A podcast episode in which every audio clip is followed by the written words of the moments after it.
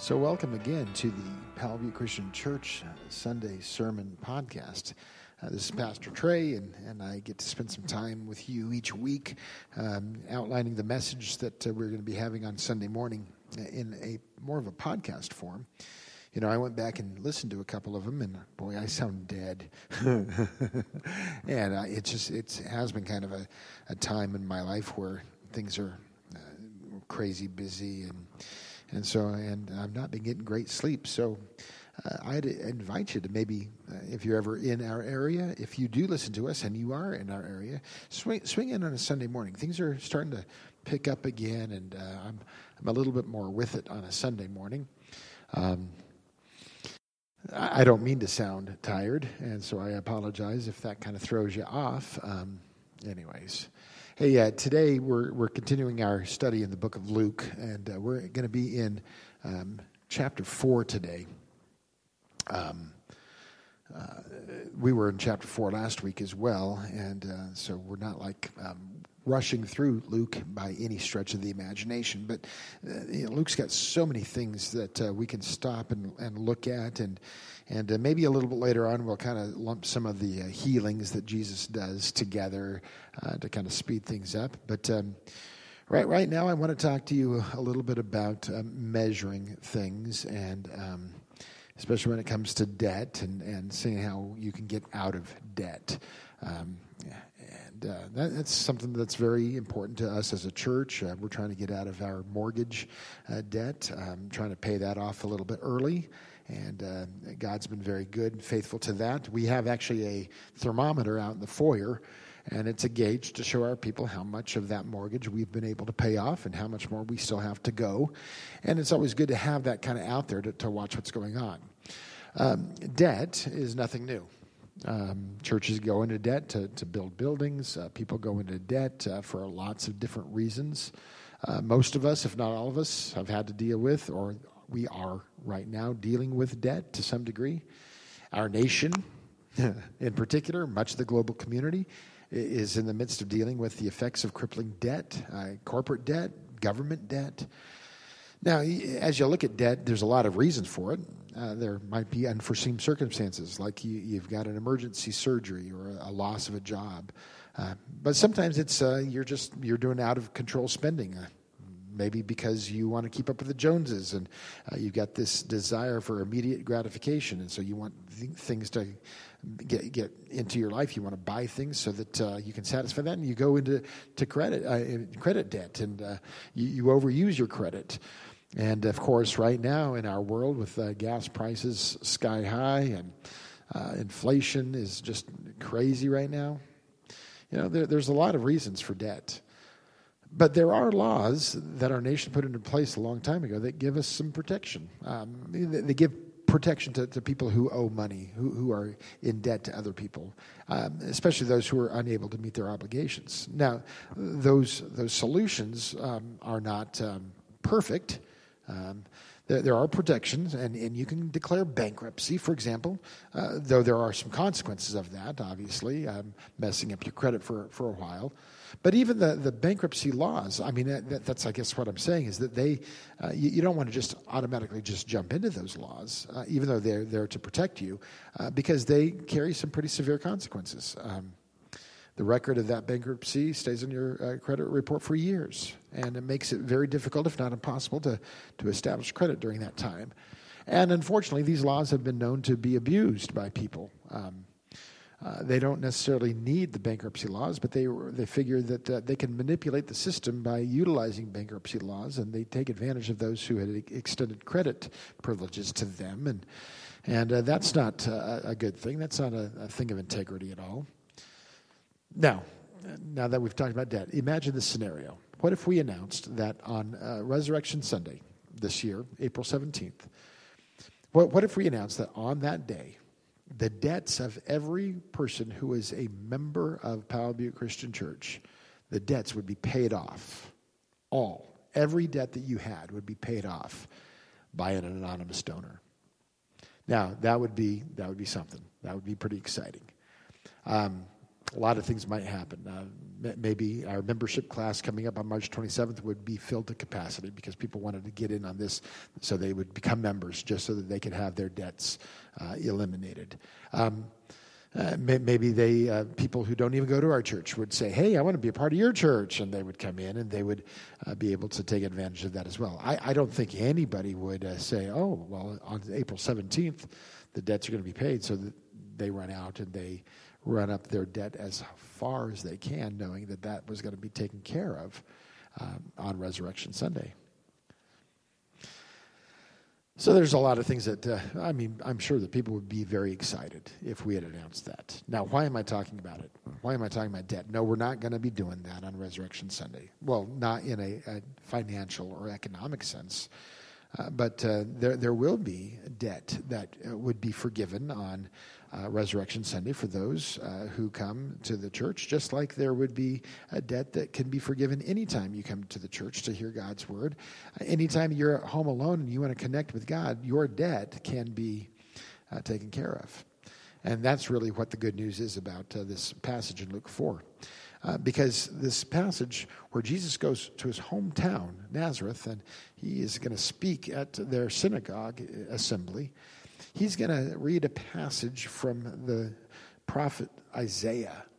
And he's going to cause quite a stir with what he then will declare about it. So we're going to pick up the story in chapter 4 of Luke's gospel, and we're going to start with verse 14. It says, Jesus returned in the power of the Spirit to Galilee, and a report about him went throughout the uh, surrounding country. And he taught in their synagogues, being glorified by all.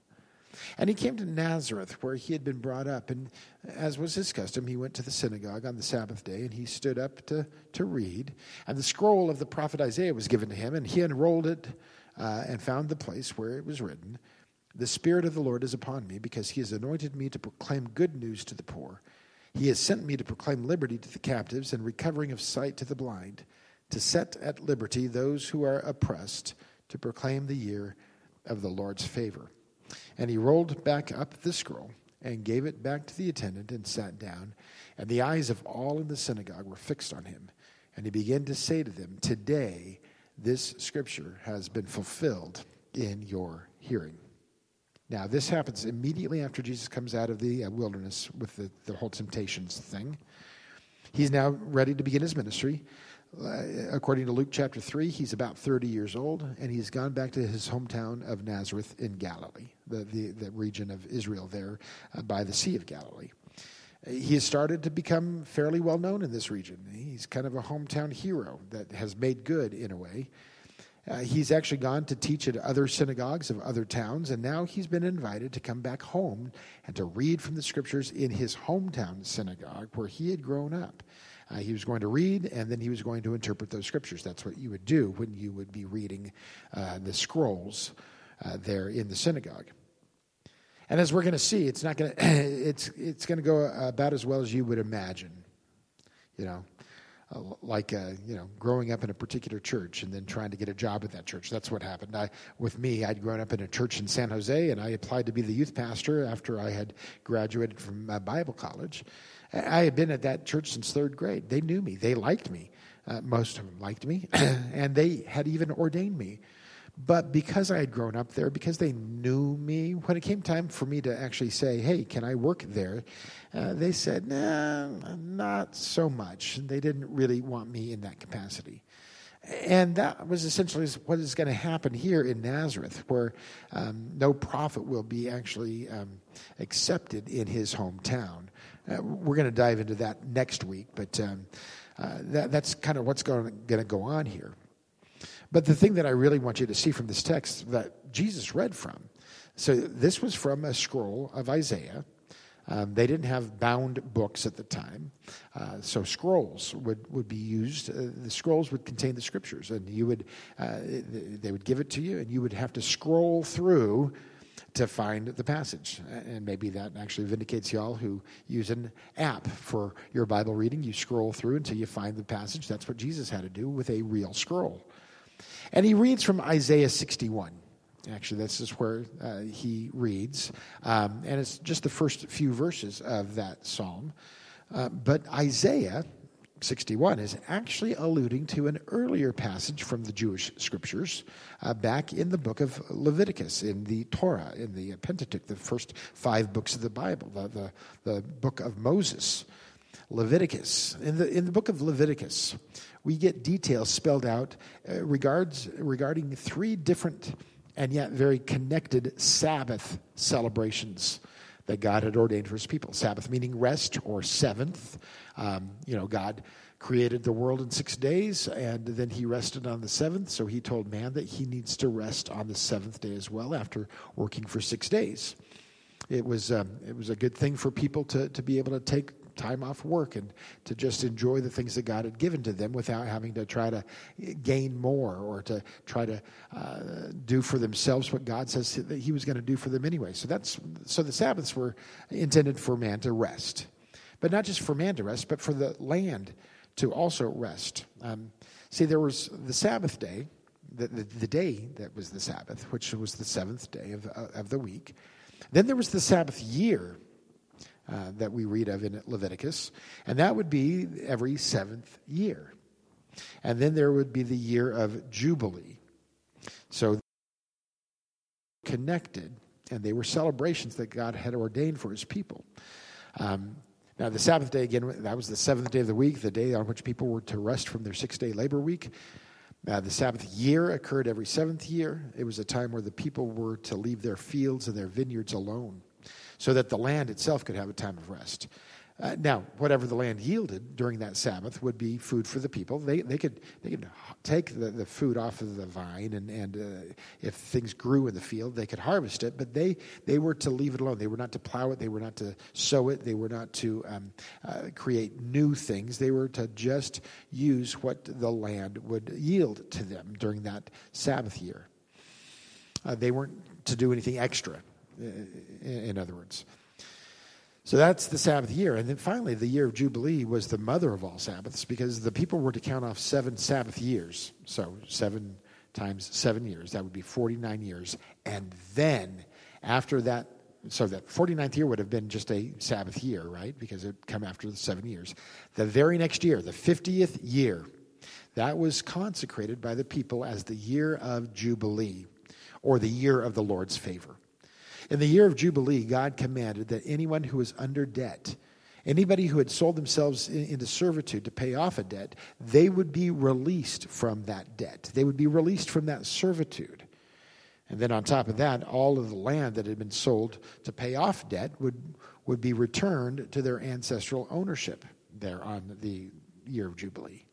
And then finally, whatever grew, whatever grew, break new ground to sow or to reap new seed nor to harvest untended vines. They were to consume only what was produced by their own already planted fields and vines in their uh, that, that were theirs, that uh, part of their property. Now, if you go back to Leviticus, and you, you read there in chapter 25 of Leviticus, you'll see a number of other very small details regarding the year of Jubilee, and it is very interesting. I'd encourage you to, to read that. But in essence, uh, the year of Jubilee was one big year long party. And, and it served as a great equalizer for God's people. It, it, was, it was the antithesis of dog eat dog. Do whatever you can to get ahead. Uh, you know, playing that big game of Monopoly, and you're trying to buy out everybody so that they all go bankrupt, and they all lose the game, and you can win by owning it all. Well, Jubilee made sure that nobody could do that. Okay? Um, uh, it was fighting against the everybody out for his own good worldview. It was God's 50 year reset, if you will, that would give everybody a renewed hope um, and reminding that the ground was level for the people of God. Now, talk about a bailout plan. Uh, now, this isn't communism, folks. This isn't communism where everything is controlled by the state because, you know, the people owned their land. They had a right to, to own land, they had a right to make a profit. But it wasn't uh, unrestrained capitalism either. You couldn't just, again, buy up all your neighbors' lands and then keep them forever like a giant game of agricultural monopoly. Uh, you could not, under this system, bankrupt your competitors permanently. Uh, and you were required to look out for those who did not own land, those who were poor, those who could fall to predatory lending, In, in other words, you could not take advantage of people with this 50 year cycle reset system.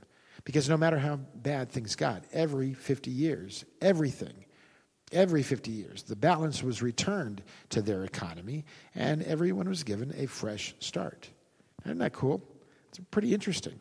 And I, am I'm, I'm sure it helped uh, people to not go into very deep debt because if you were a lender of money and you knew that uh, after 50 years you were going to have to forgive whatever had not been paid back to you, uh, you would not uh, probably um, lend out too much money to one person um, because you, you know that whatever hadn't been paid back, you would have to forgive that debt. And it also then helped people uh, who had very small debts know that their children were going to be protected from back-breaking compound interest increasing debt just in case drastic circumstances prevented them from paying everything back to their creditor. Uh, they wouldn't have to be selling their, um, their, their, their kiddos into slavery, uh, in other words, because of the system. But more importantly, so for what we're going to be looking at this morning, the, the principles that are behind the system was actually designed to be more than just an economic system.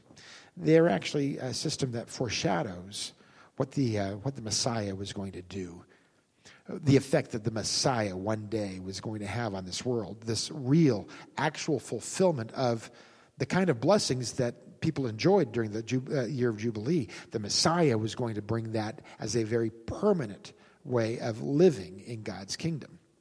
So if you go back to Luke chapter 4, we see uh, as Jesus is reading this passage from Isaiah, and Isaiah has connected his prophecy back to the year of Jubilee, we see three outcomes of the year of Jubilee, three things that the year of Jubilee was supposed to accomplish that actually find their fulfillment in what Jesus has done. And they can only find their fulfillment in what Jesus has done, because only in Jesus is a true year of Jubilee for his people. So, three things. First of all, in the year of Jubilee and in Jesus himself, we will find, we can find release. Release. Now, the, the year of Jubilee, they, they had releasing of their debts, uh, releasing of the, of the uh, servants, the, the indentured servants, the slaves. They were all released. Um, in Jesus, we find release.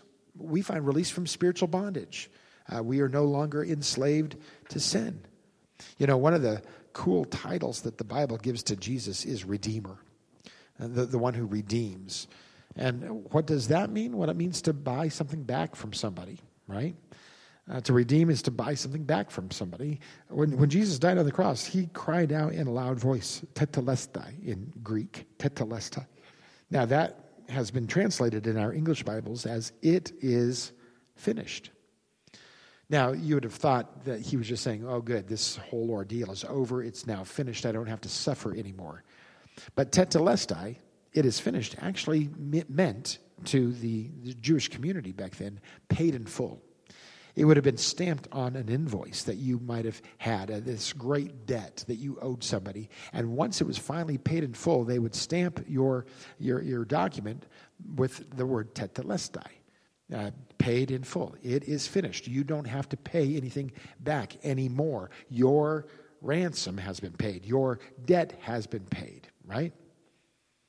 You were finally released from your debt. Or if you had sold yourself into slavery to pay off your debt, you were finally released from slavery.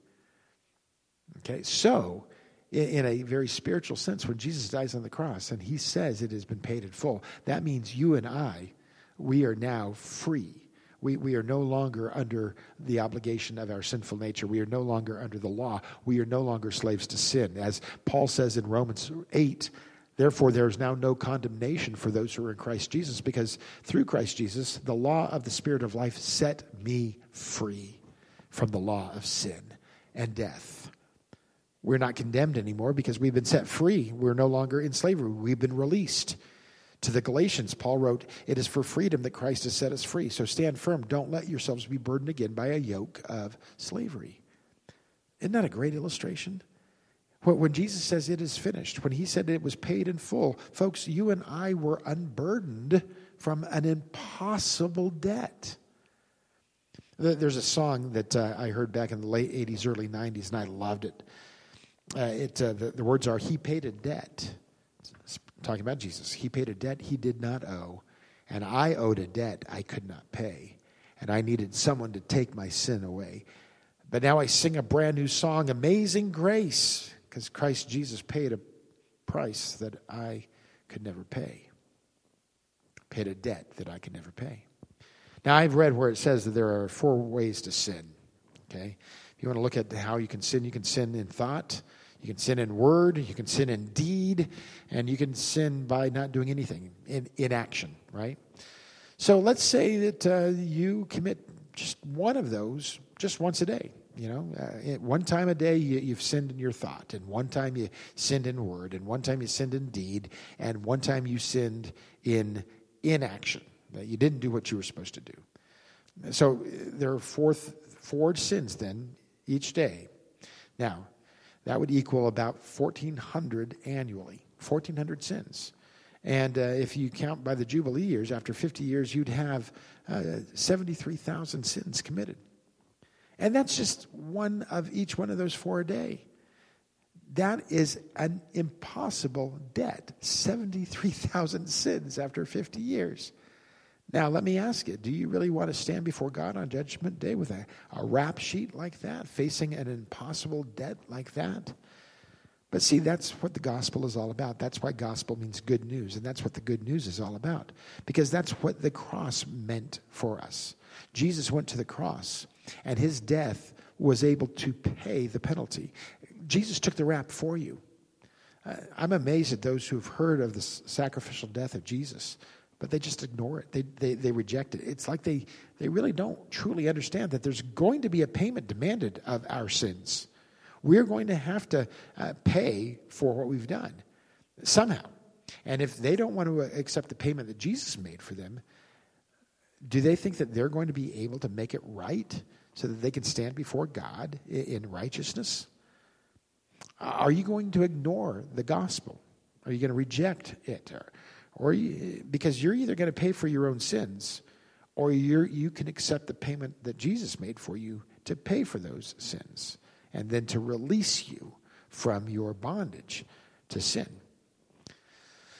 Well, secondly, in the year of Jubilee uh, and in Jesus, we find restoration. See, in the year of Jubilee for the people of God, restoration, that, that was the lands that would be given back to the clans and to the families. Uh, family plots, uh, family farms would return back uh, if they had been sold uh, for uh, purposes of, of taking care of a debt. They would actually be given back to the families that had once owned them. And, and like that restoration of the land, in Jesus, there's a restoration of an, an inheritance that is also from way back in time. You see, we've had an inheritance. If we are people of faith, we have an inheritance found in uh, the lineage, the spiritual lineage of Abraham. See, God told Abraham that he would bless him and that he would bless him uh, by being a, a, father of many nations. And through Abraham, all of the peoples of the earth would be blessed. See, that, that's a promise of restoration, of an, an, inheritance. But that inheritance had one time belonged to mankind in the Garden of Eden. It belonged to Adam and Eve. But we lost it. Adam and Eve, they forfeited that in their disobedience. And what was lost in that disobedience, we can now find again in the obedience of Jesus. See, that's, that's what's cool about the year of Jubilee and in Jesus having restoration. Restoration of what God had always designed for us to, to have.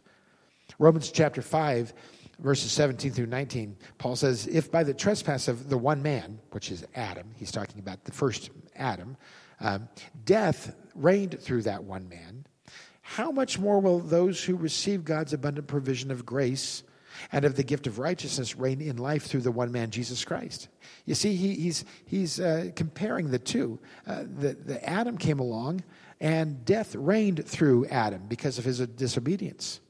But because of this one man, Jesus Christ, those who have received God's uh, uh grace, uh, they get the gift of righteousness, and they are going to reign in life through Jesus Christ we find restoration to our ancestral heritage, our spiritual heritage and inheritance because of who Jesus is. There's a restoration not just uh, of our, um, of our ancestral inheritance, but also of our future home in a perfect paradise. You know, Revelation 22 says, The angel showed me the river of the water of life, as clear as crystal, flowing from the throne of God. He's describing this the scene in, in the afterlife, in paradise, this perfect paradise. And he says, On each side of that river stood the tree of life, the tree of life that had been in the Garden of Eden that was taken away from us. Now there's a tree of life there. And the leaves of that tree are for the healing of the nations, and no longer will there be any curse. So there's a, a restoration of our inher- ancestral inheritance, what God had promised uh, Adam, and then what God had promised Abraham. And now there's a restoration of our perfect paradise home in our future.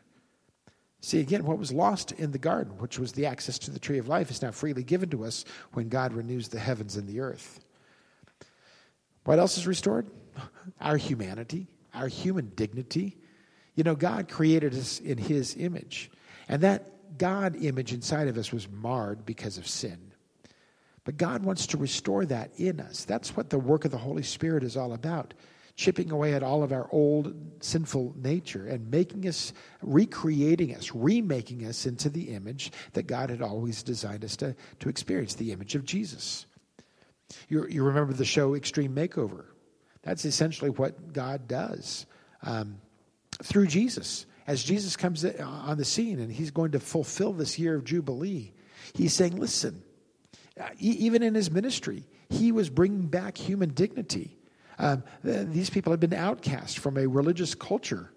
And he wanted to show them that they still mattered to God, that God was for them, that God wanted to not just heal them uh, physically, but heal them spiritually. There was a man that was brought to Jesus and he was paralyzed, and, and Jesus, before he even heals the man physically, he says, Your sins are forgiven. And everybody had a cow the religious leader said, No way, you can't do that. This, this man was sinful. That's why he's uh, disabled. That was a, a bizarre thing that they, they believed back then.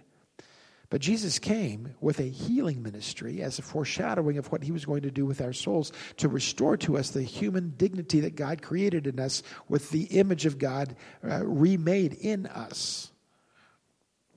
And so we can have a restoration of a relationship that God intended to have with us a, a relationship uh, not based on fear, but on love. So it's not an obligation, it's actually then a choice, and it's something that is delightful for us. So in the year of Jubilee and in Jesus, we, we, uh, we find release, we find restoration, and finally, in both the year of Jubilee and in Jesus, we find our rest. Now, this is a very interesting concept because a lot of people still, even though they say that Jesus uh, loved them and died for them, they still take on so much religious uh, religiosity, I'll say, so much religion, do's and don'ts, and, and, and with that comes a lot of guilt that I'm not doing enough or I've done the wrong thing. And it's this rigid nature of, of uh, adherence to the law. And the law is good, by the way. Paul says the law wasn't bad at all, but the law was to show us that we cannot keep the law, that we needed a Savior. People forget that, and they continue to take upon themselves the responsibility to, to be perfect uh, keepers of the law. And, and so we, we have this uh, these religious rituals and rites, and, and we attempt to regulate through our traditions and our interpretations the, the, the, the right way to live. And if we do it, then great, we, we become self righteous. And if we fail at it, then we, we feel self condemned. In his ministry, Jesus was actually offering rest from all of that rigmarole. He actually offered rest from having to take the burden of the law upon yourself and, and, and to, to actually have to do all of these things in order for God to actually accept you. In Matthew 11, you've heard this before, but this, that's the context that Jesus says, Listen, come to me, all you who are weary and burdened. And that, that's not just about the burdens of life, that's the burdens of a religious system that put way too much pressure on people. He says, Listen, I'm going to give you rest if you come to me. Take my yoke upon you and learn from me. I am gentle and humble in heart, and you will find rest for your souls. For my yoke is easy, my burden is light. See, there still is a yoke, there still is a burden, Because Jesus still says there is a way to live that will please God. But rather than being based on obligation, it's actually based on being gentle and humble in heart. Because when we're humble, we realize that, that we have a master, we have a, a, a Lord, we, we have a boss, we have a God that directs our life. And if we're gentle, we are going to have our strength under His control. And, we're going to do it because we have a relationship with Him. And, and it's not because we fear Him, but because we love Him. And that's going to give us rest, folks. Rest from having to live according to our own power. Rest from having to uh, live uh, with our own weaknesses and our own sinful nature. You know, uh, going back to Romans chapter 8, I, I read the first two verses. Paul actually continues there by contrasting the works of the flesh and the works of the spirit.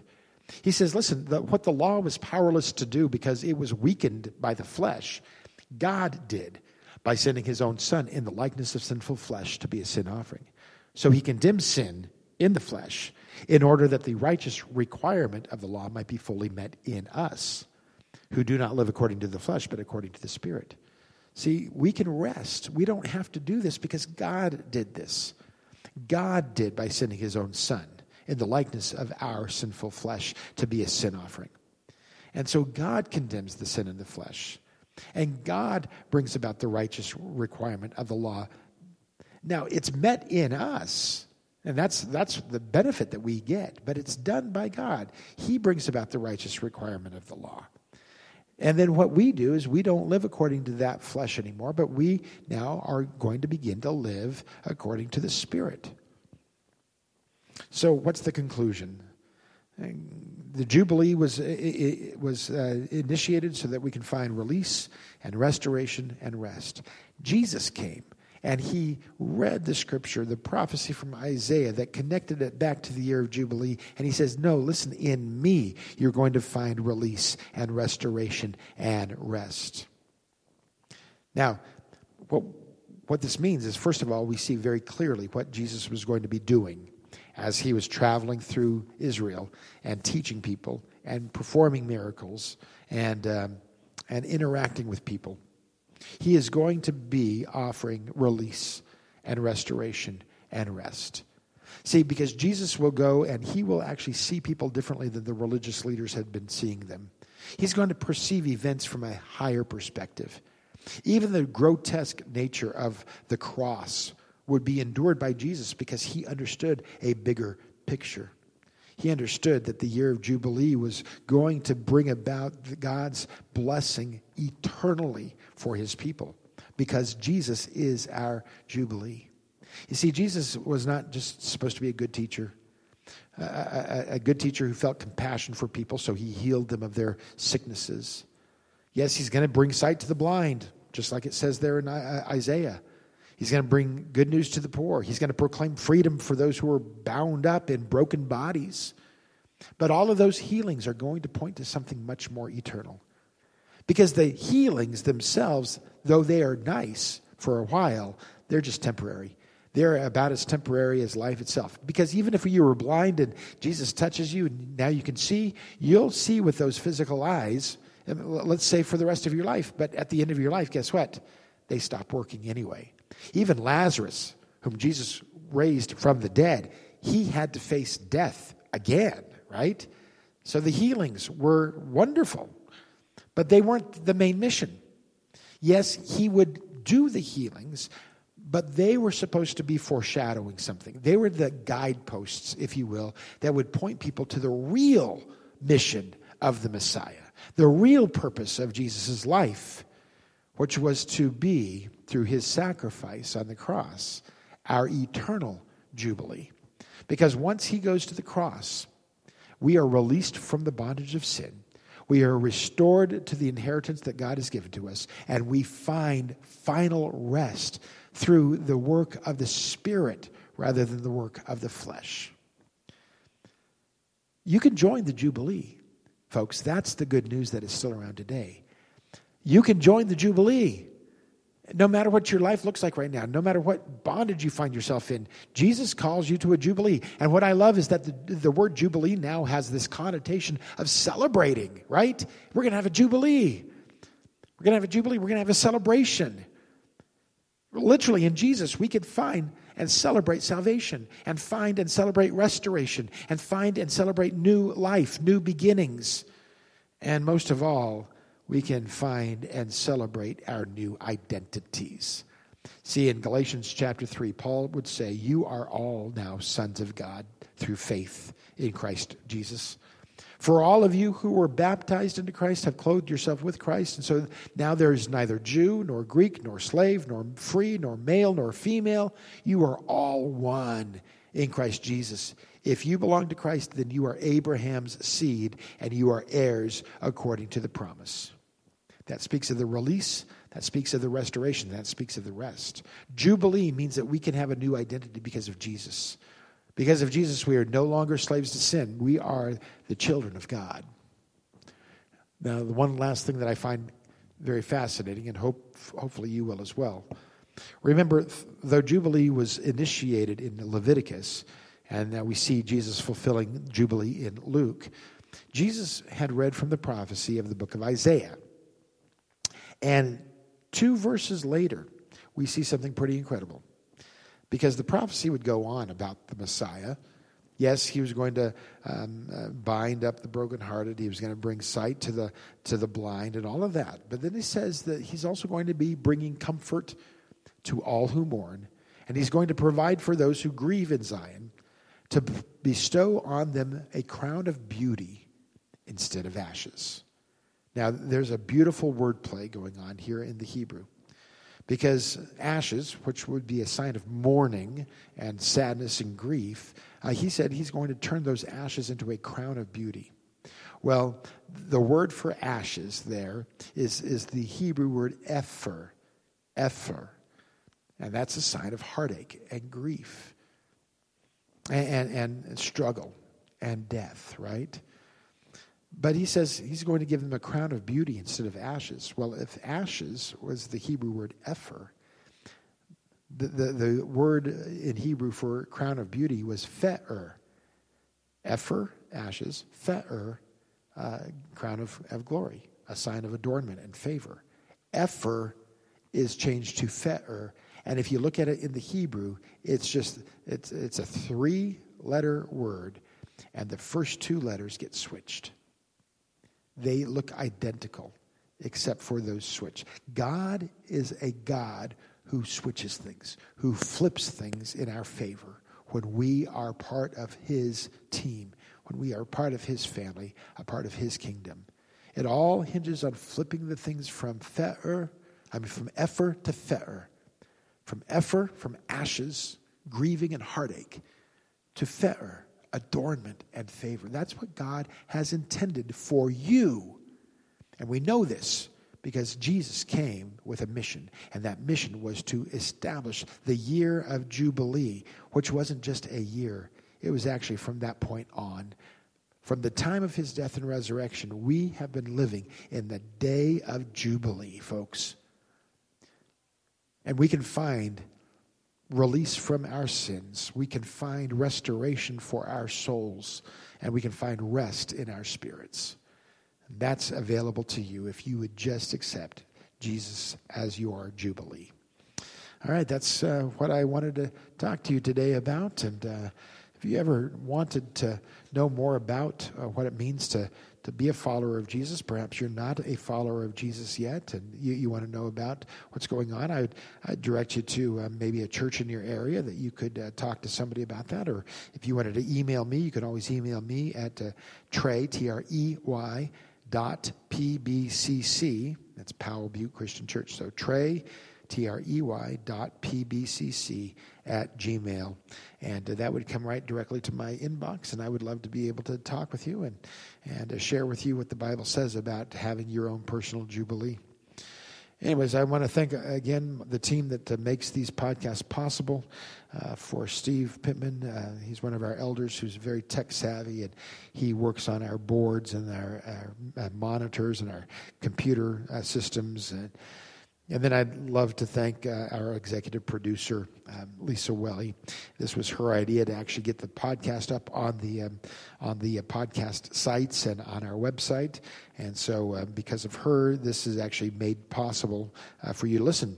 So I want to thank those guys as well. And I want to thank you for tuning in and uh, pray that God is speaking to you through the words that uh, we share. Uh, they're, they're, not our words, they're His words. And so we bring glory to God for any life change that is happening. And um, may God bless you, and uh, may you have a great week this week as you shine for Him.